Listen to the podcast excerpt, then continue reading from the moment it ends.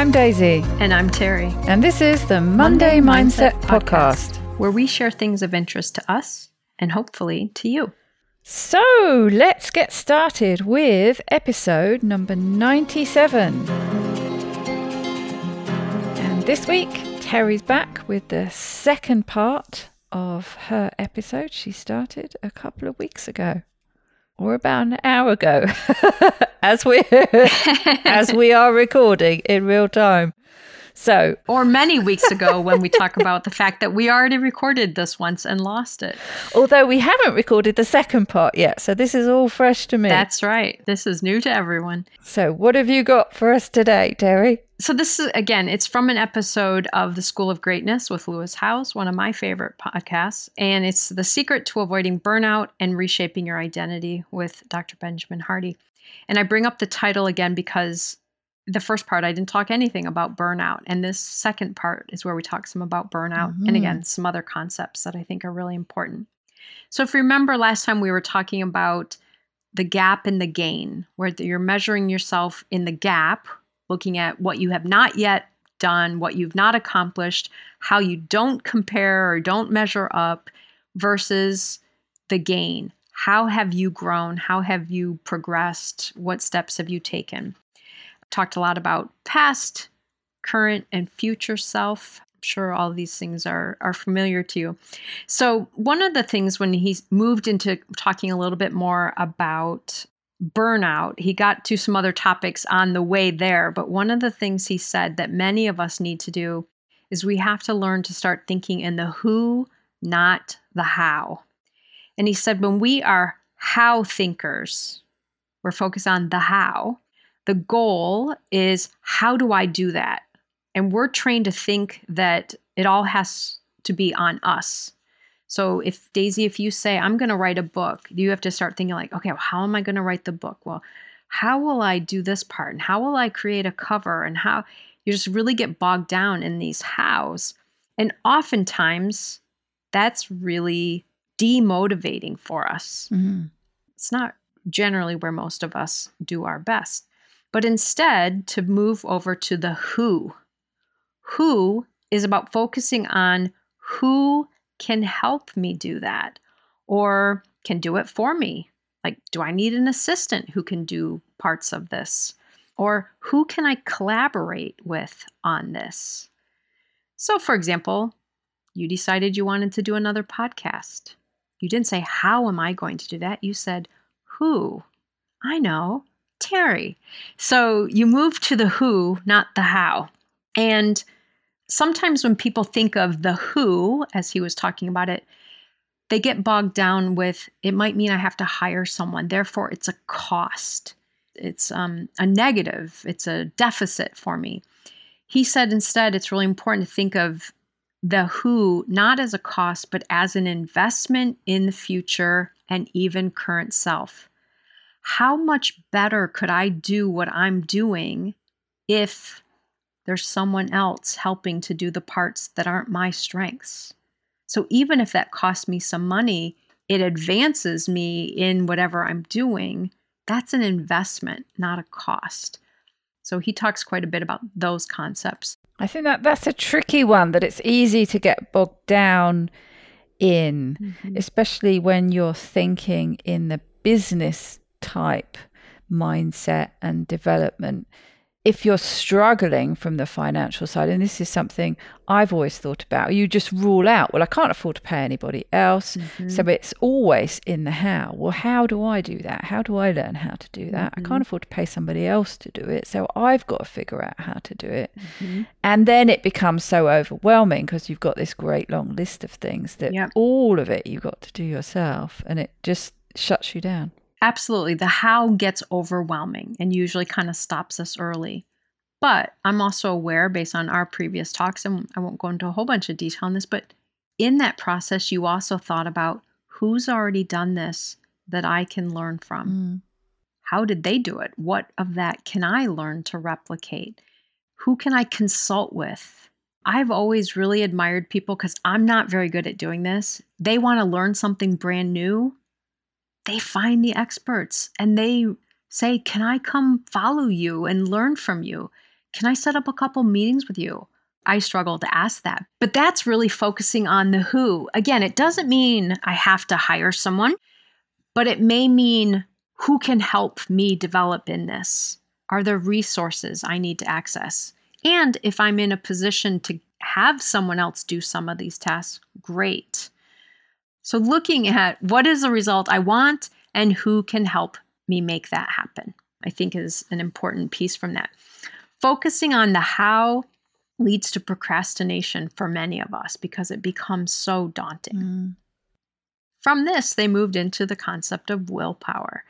And I loved this part of the discussion because I often hear people talk about the reason they're not reaching certain goals or able to do certain things is because they're not someone that has much willpower.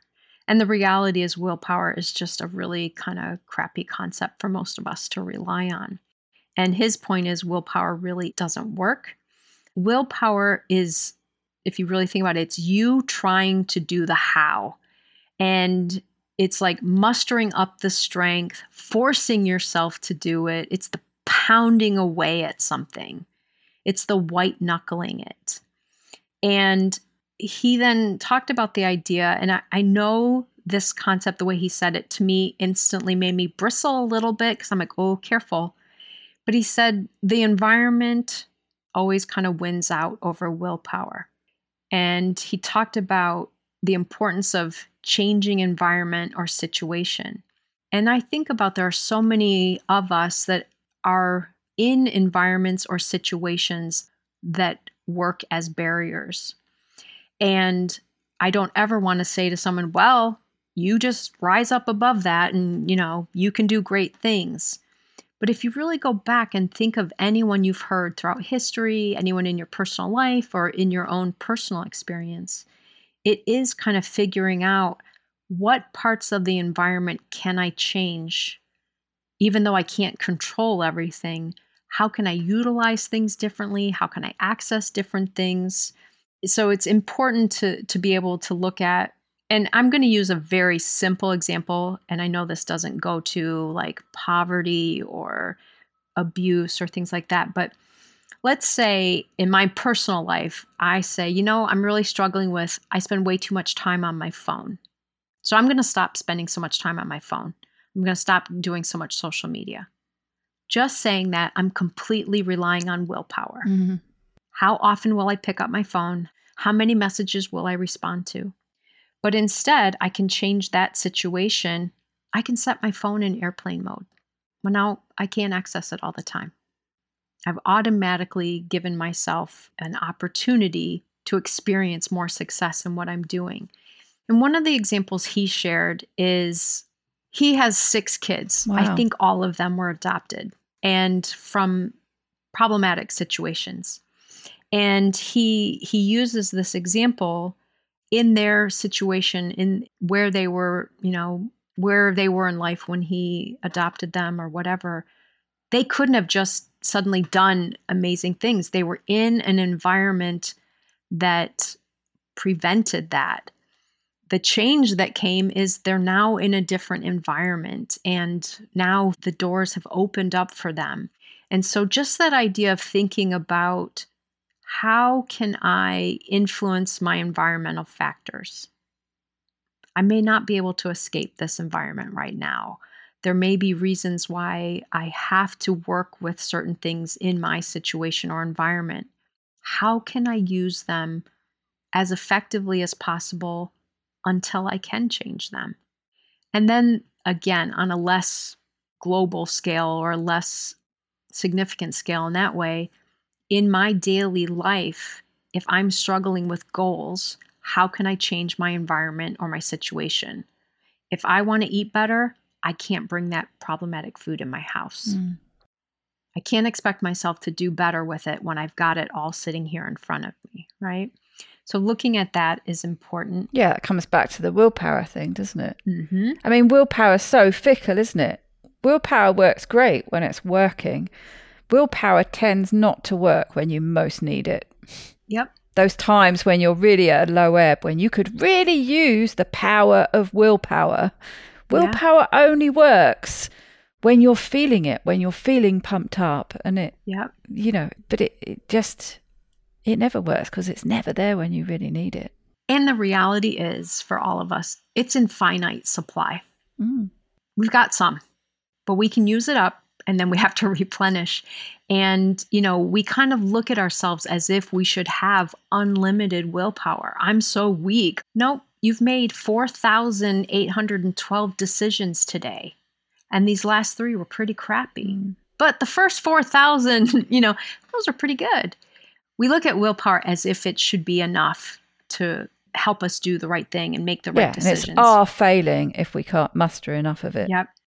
And of course, once you start talking about this, you always have to talk about decision fatigue, in that willpower is worn down every time you have to use it. So every decision I have to make about something, I'm using up a little bit of that willpower. And the more options that you're weighing, the more taxed your willpower will be. To help with that, then you have to cut off the alternative options and making the choice, making the decision. Now you're not taxing your willpower. But what many of us face is a lot of decision fatigue. We have to think about things, we have to be making so many decisions throughout the day, Mm. throughout one meeting, in one grocery store shopping experience. I mean, you know, Yeah, and social media was a great example that you used, and that's Mhm. something that I learned a long time was switching almost all the notifications off Mhm. because it's distracting. Mhm. Which reminds me, I'm you know I must get into the habit of just the email icon at the bottom quitting it so that it doesn't come up because if you're working on something and I'll have the whole screen filled with the video editing software but it doesn't cover up those icons at the bottom Mhm. so if I haven't quit it, when there's a, a mail has come in, it'll come up in bright red with a number, you've got mail. Well, it's almost impossible to ignore that notification.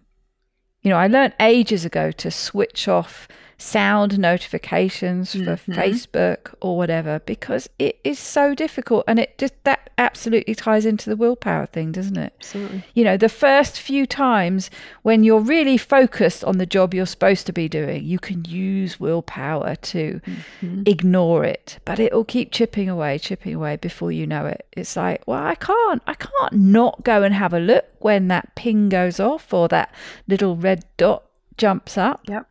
But if you turn it off, that decision goes and you can lose yourself in what you're doing and you're completely forgotten. And when you've got a break, when you've got time to check, you turn it back on and you go through and you check the things and then you turn it back off again. That's right. If you haven't got to make that decision, it makes it a lot easier, doesn't it? Absolutely. And I hear people talk about this with their eating decisions. They wake up in the morning with the best intention I'm going to eat healthy Mm. food or I'm going to fast or whatever. And the first 20 times they have to decide about that that day, they do pretty well.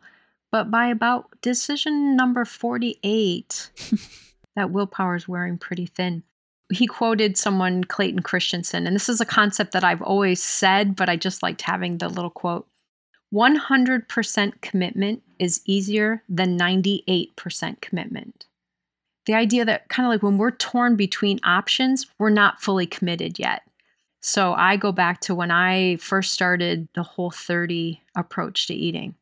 I did not have to decide how many cookies, which flavor of cookies. Should I have cookies today or should I wait until tomorrow? Should I eat all of them today or should I only eat half today and half tomorrow? No cookies. there was no decision to be made because I was 100% committed to there are no cookies. So 100% is easier than 98%. And being torn between options uses up willpower and energy, it uses up brain power. And this is where I love this because it goes back to the identity piece. You and I have talked about this in other podcasts. We've talked about it in this previous episode. But if you still see yourself as someone who does that behavior, you'll have a harder time committing to doing the so called right behavior this time. So let's say, for example, I am working on quitting smoking. And if I commit to I'm a non smoker, as you see yourself as someone who no longer has that identity, you create the environment and you're more committed, and that drives your new behaviors. But if I'm still committed to, I'm a smoker, but I'm doing less of it. Oh, there's all the shades of gray. Mm. I have to decide each time am I a smoker right now or should I not do it right now?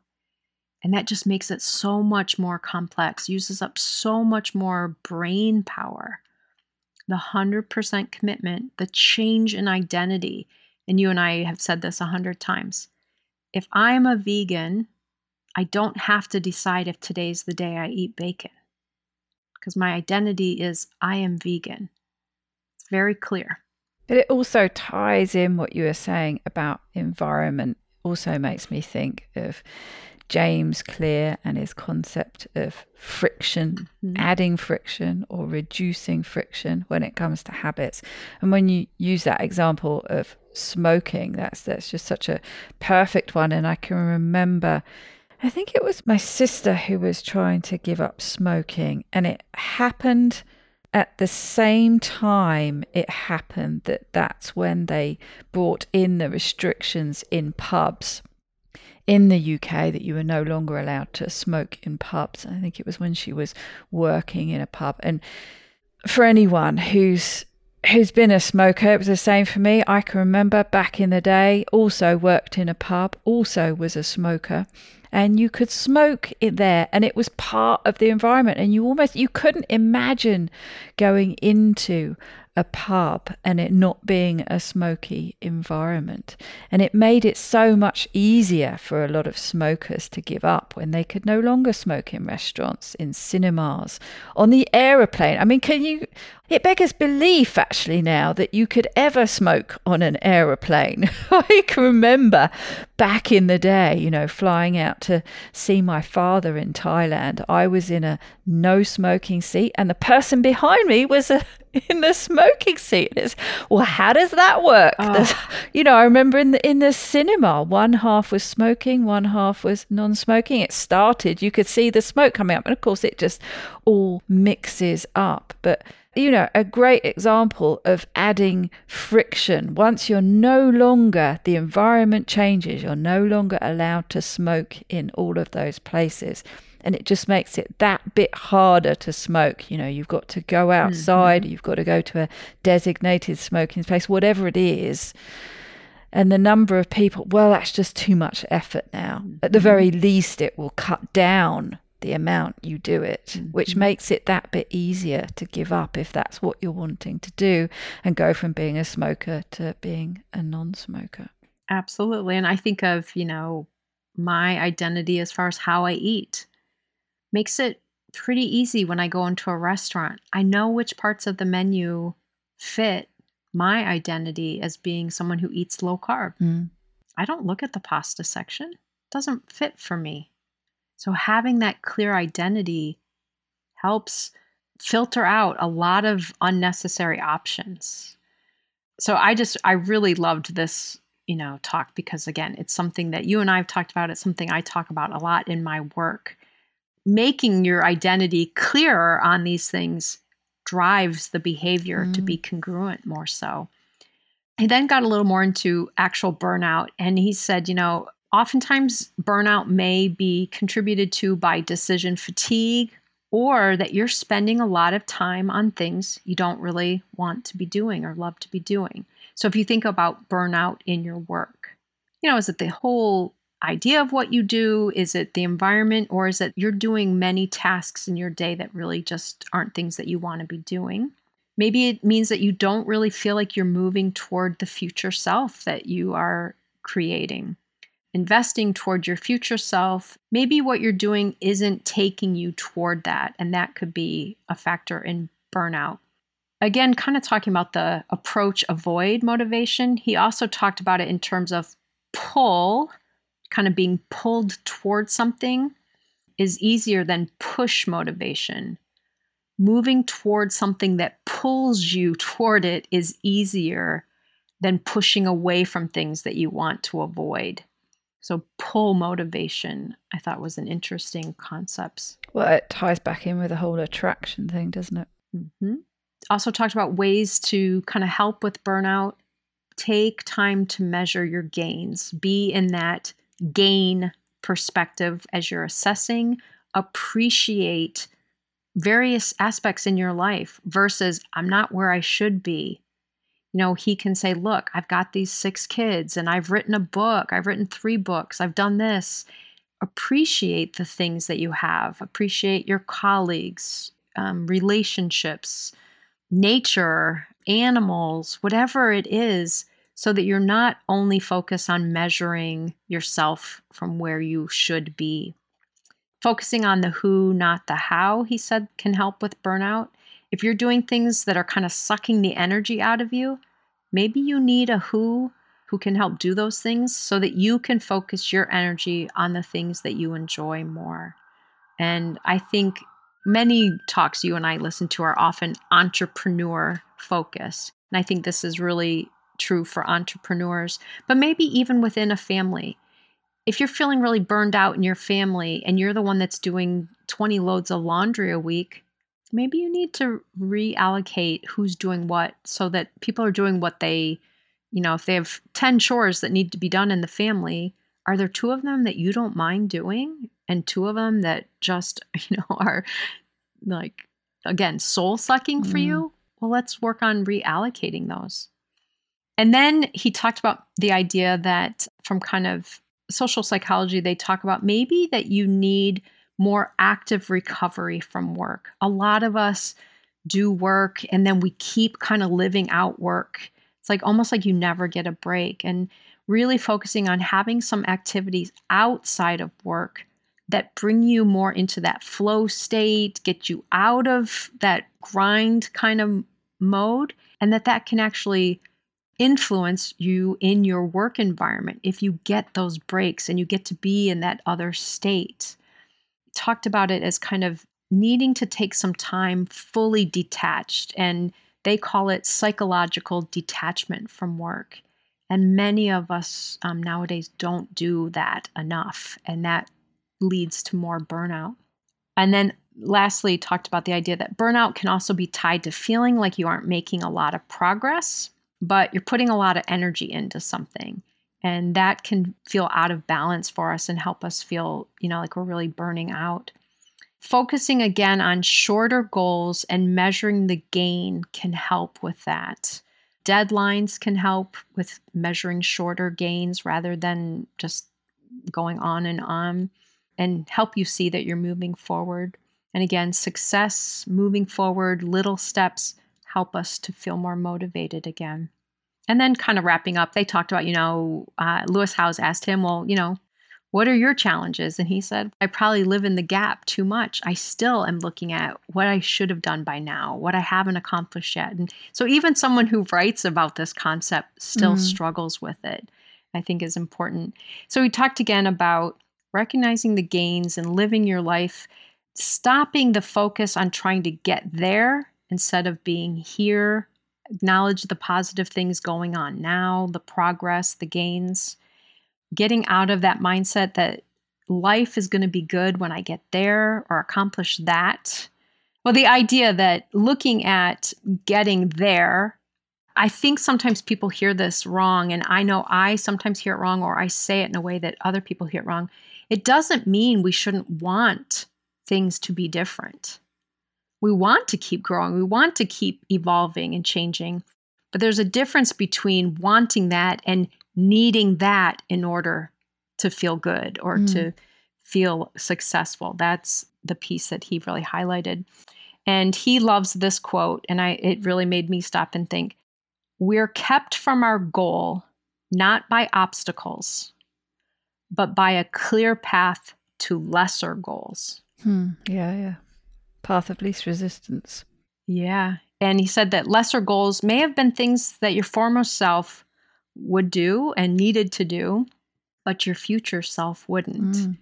And so, really, just kind of, I just like, I had to listen to that quote several times.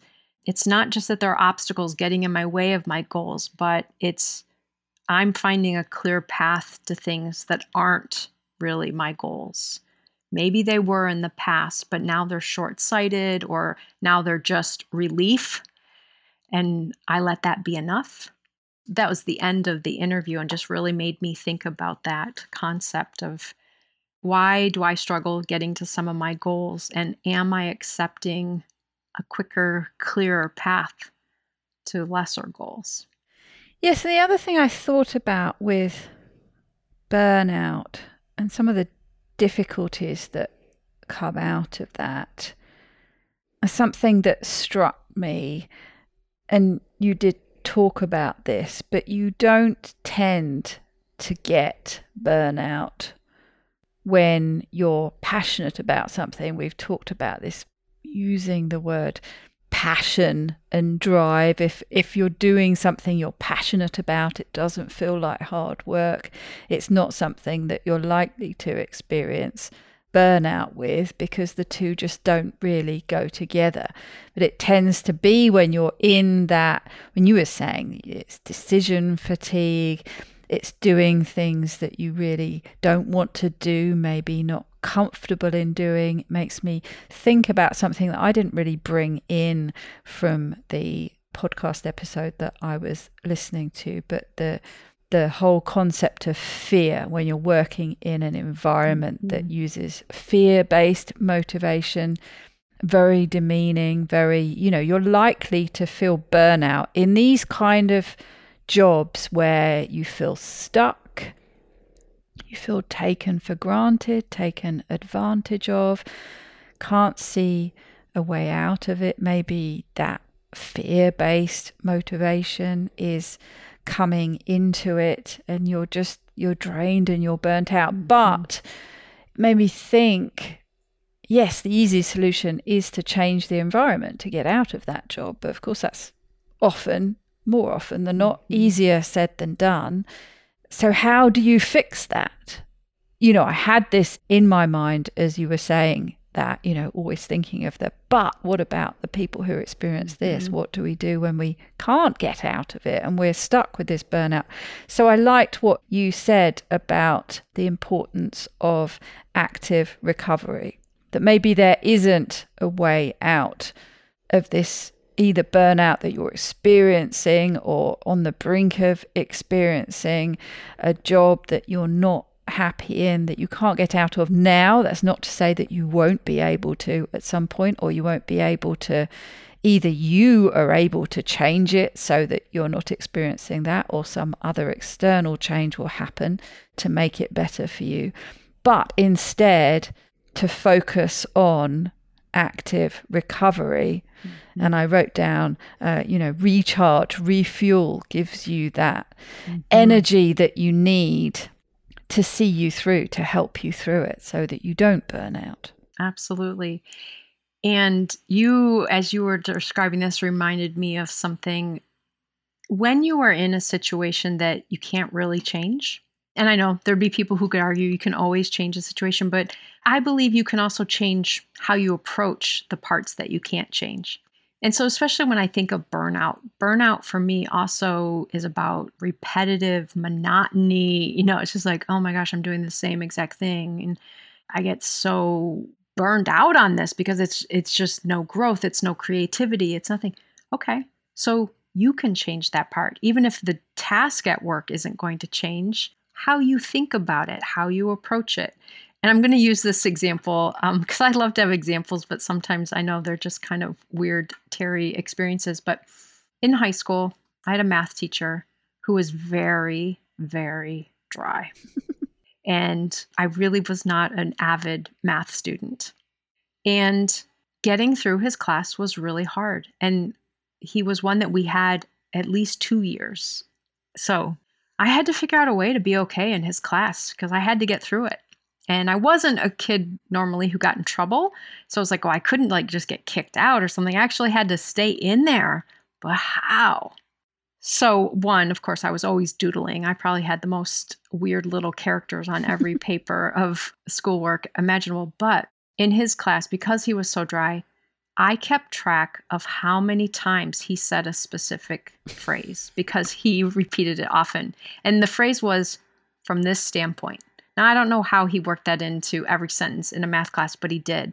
And so I, at the end of the class, would turn to my friends and say, 43. They're like, what are you talking about? He said it 43 times today. 17. 17 times today.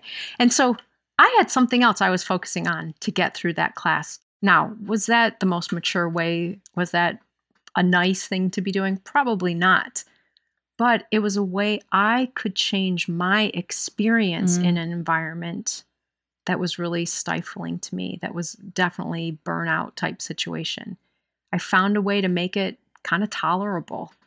Now, fortunately, I also got to get out of there and do restorative things, but even just changing how you approach it, how you think about the task can make a big difference when it's a situation you don't feel that you have any power to actually change on the outside.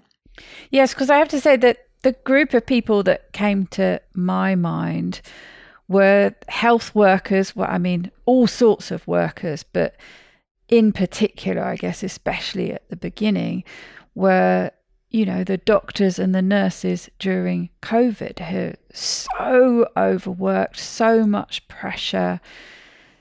You know, and I think particularly when they felt that the so at the start, I guess there was the public support when they felt that they weren't getting the support they needed from the public. You think these things that sort of just rescue you from burnout just sort of fall away and mm. how do you avoid burnout in a situation like that that there feels like there's no way out of mm-hmm. and that's that's the kind of the kind of people I was thinking of when I you know, latched mm. onto this lifeline of active recovery, how important it has to be sometimes to find something else to give you the strength to yeah. see you through things that you have to do. And it's interesting because one of the examples I was thinking about that is something that might be dismissed as leisure, might be dismissed as indulgence.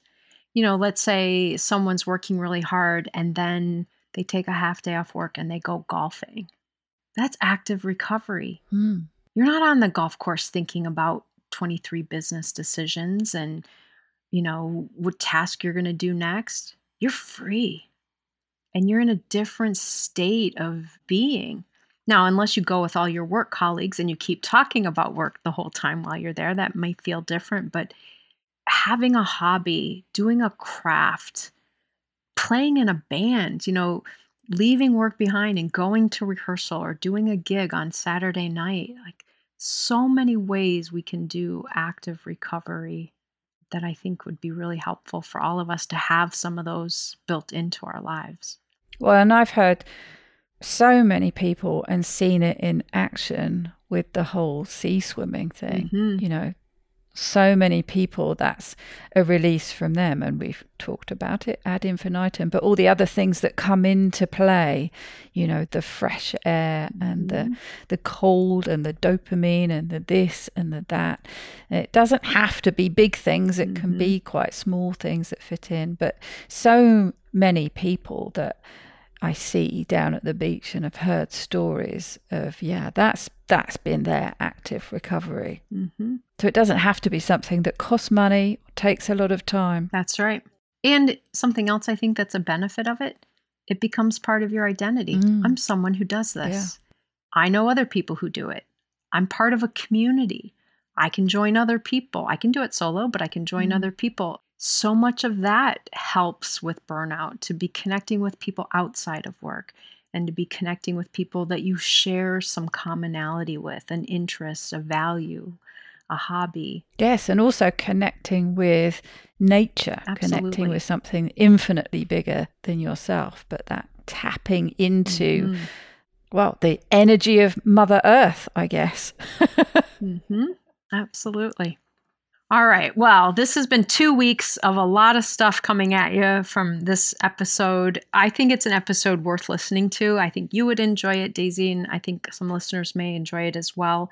Hopefully, I've been able to give enough of the main points that you can kind of benefit from it. But I invite anyone to go back and listen if they're interested. And I hope everyone has a great week. Yes, it's definitely one that I'm going to be listening to. Thank you very much. Absolutely. Have a wonderful week. Bye, everybody.